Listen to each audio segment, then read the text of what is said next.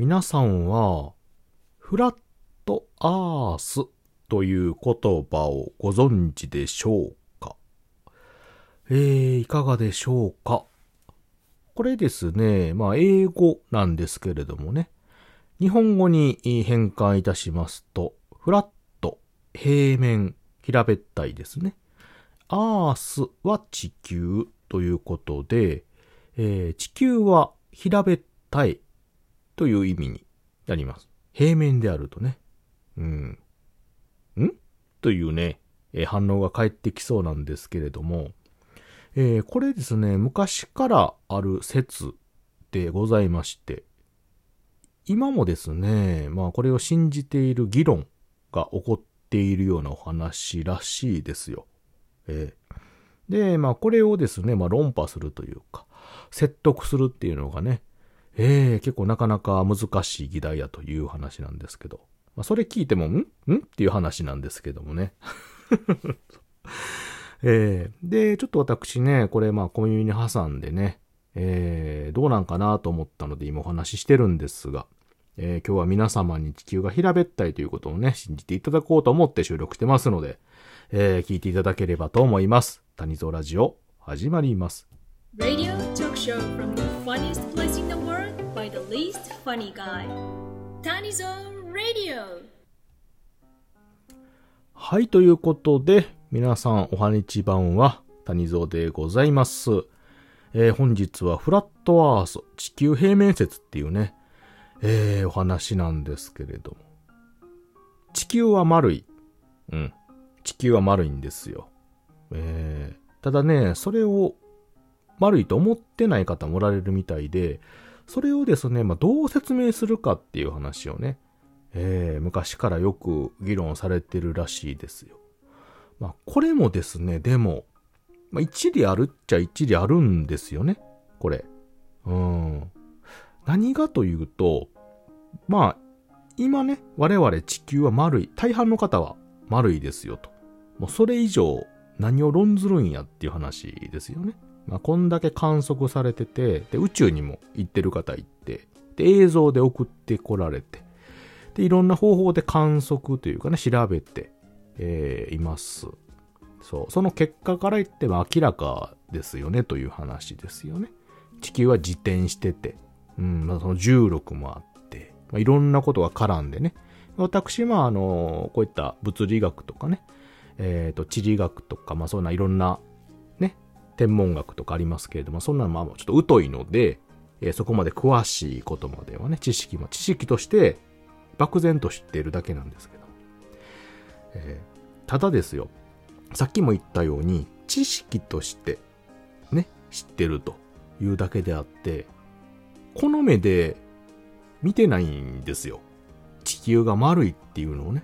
うん、全体的にですよ。全体的に地球が丸いっていうことを見てないので、えー、だから、知識として説得はできるけれども、データとかね。うん。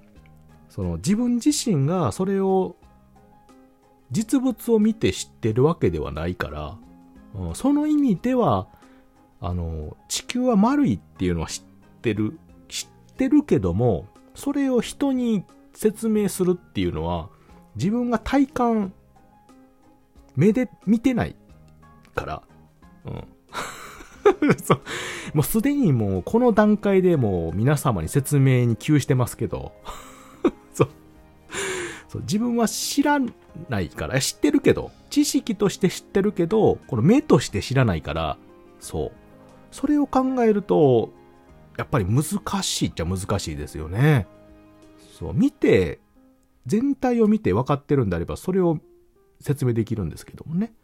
うん、あればもうそれ見せたらいいんですけど、それをすることできないから、写真見せても、いや、それ作ったやろとか言われるし、映像見せても一緒ですもんね、結局ね。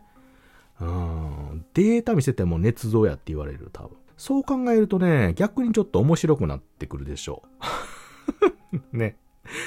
うん。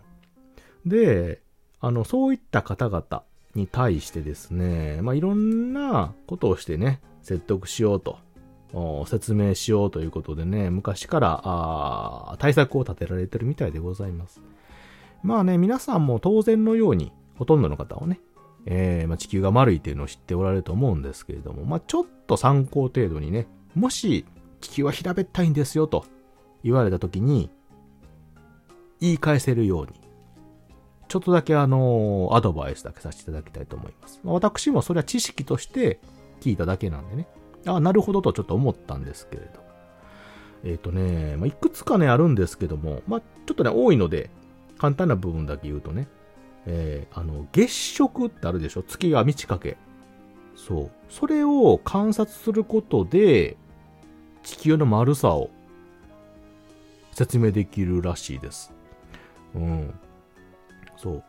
そう地球のね、平べったいという人は太陽が常に上に浮かんで、スポットライトのように照らしてると。まあそうやね。地球はもう平面やねんから、太陽は常に上にあるから、そう。だから月食ができることで、太陽との関係性やね、を暴くみたいな。これ自体もちょっと難しいか。ね。うん、もっと物理的にするとですね、例えばあの、船でね、地平線、端っこの方走ってる船なんかを見ると、ね、まあ、地高からずーっと行くでしょ？で、平らな船は常に視界に留まってどんどん小さくなっていくはずやのに、徐々に消えてっちゃうのよね。こう小さくなりすぎる前に。そう、それはもう地球が丸い。もう向こうから下にこう下がっていってるっていう。うん。そう。まあ、この辺が結構あのリアルなんかなと。うん。まあ、そんなんがあったりとか、あとはね、なんか、オブジェクトっていうかな。何キロか離れたとこに、えっ、と、同じ棒とかをね、まあ、地面に刺して、影の長さとかね、いうのを、まあ、違いを同じ時間にね、すると違いができるみたいなところ。そう。まあ、そういうのを説明すると、とか言うんでね。うん。そう。あとは飛行機の路線とかね。平らな地球上やったら、そのまっすぐね、直線距離で行くと、その、距離的なものが地球が丸いから、その距離のね、この実際の航路とその計算上のやつが合わないとか、なんかそんな難しい。もうそれ、もう、もう無理やね、これね。そうそういうところから攻めていくと、なんかあの論破できるやら説明できるやらということらしいんですけれども。えー、まあ私がね、まあ聞きかじった知識なので、なかなかうまいことお伝えできないとこもあるんですけれどもね。あの、専門的な人が言うたらもうちょっとこう、なんか論破チックなことができるんでしょうけれども。うん。まあでも実際のところ本当に地球が丸いっていうのをその目で見ていただくのがもう一番早いと思うんですよ。もう宇宙に行くしかないですよね。結論から言うと。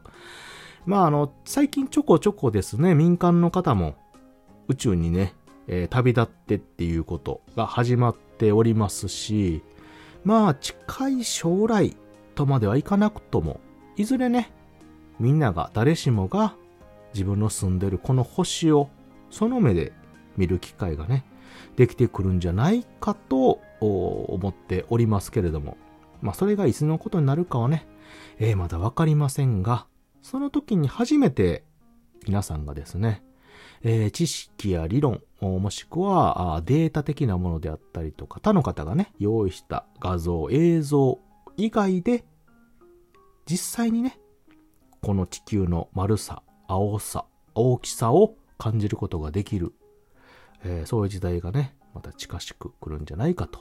その時にやっぱり信じることができるんじゃないかと。皆さんが地球が丸いと胸を張ってね、えー、言える時が来るんじゃないかと思いますけれどもね。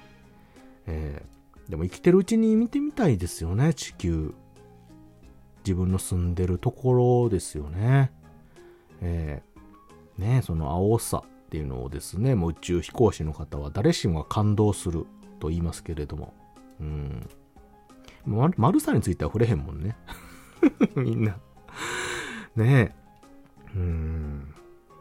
まあ、一度行っってみたいけどもな。でも怖いね。宇宙でしょ？宇宙か。だって出たら、死んじゃうもんね。死んじゃうっていうあれもあれやけど。ねえ、生きていけないとこですもんね。うん、まあいや、宇宙船からちょっとね、もう足踏み外して出てしもったらもう、ヒューってとか行ってまうからね。うん、やっぱ家の中一番か。元も子もないけどもね。えー、ということでね、えー、ちょっと話脱線しましたけれども、えー、フラットアースっていうですね、地球が平面である、平面説ということでね、えー、お話、ちょっとコンビニに挟んだので、えー、お話しさせていただきましたけれども、えー、皆様の目から見て地球は丸いでしょうか？それとも平べったいでしょうか？ぜひとも、いずれその目でね、確かめてみてください。ということで、聞いていただいてありがとうございました。またね。バイバイ。